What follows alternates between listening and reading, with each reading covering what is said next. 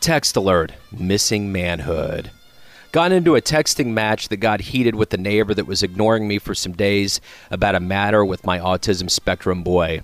Something a few folks could resolve with words, but I got ignored. So I went for the text throat.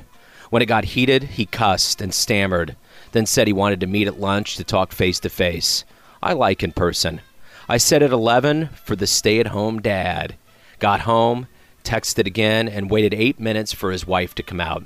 She defiantly said that her husband wasn't going to make it to our meeting because he was too mad and didn't want the cops to come. And I pondered that. So if the cops did actually come in the event of him getting violent, they would find some things out for sure. But one thing they would never find, his manhood.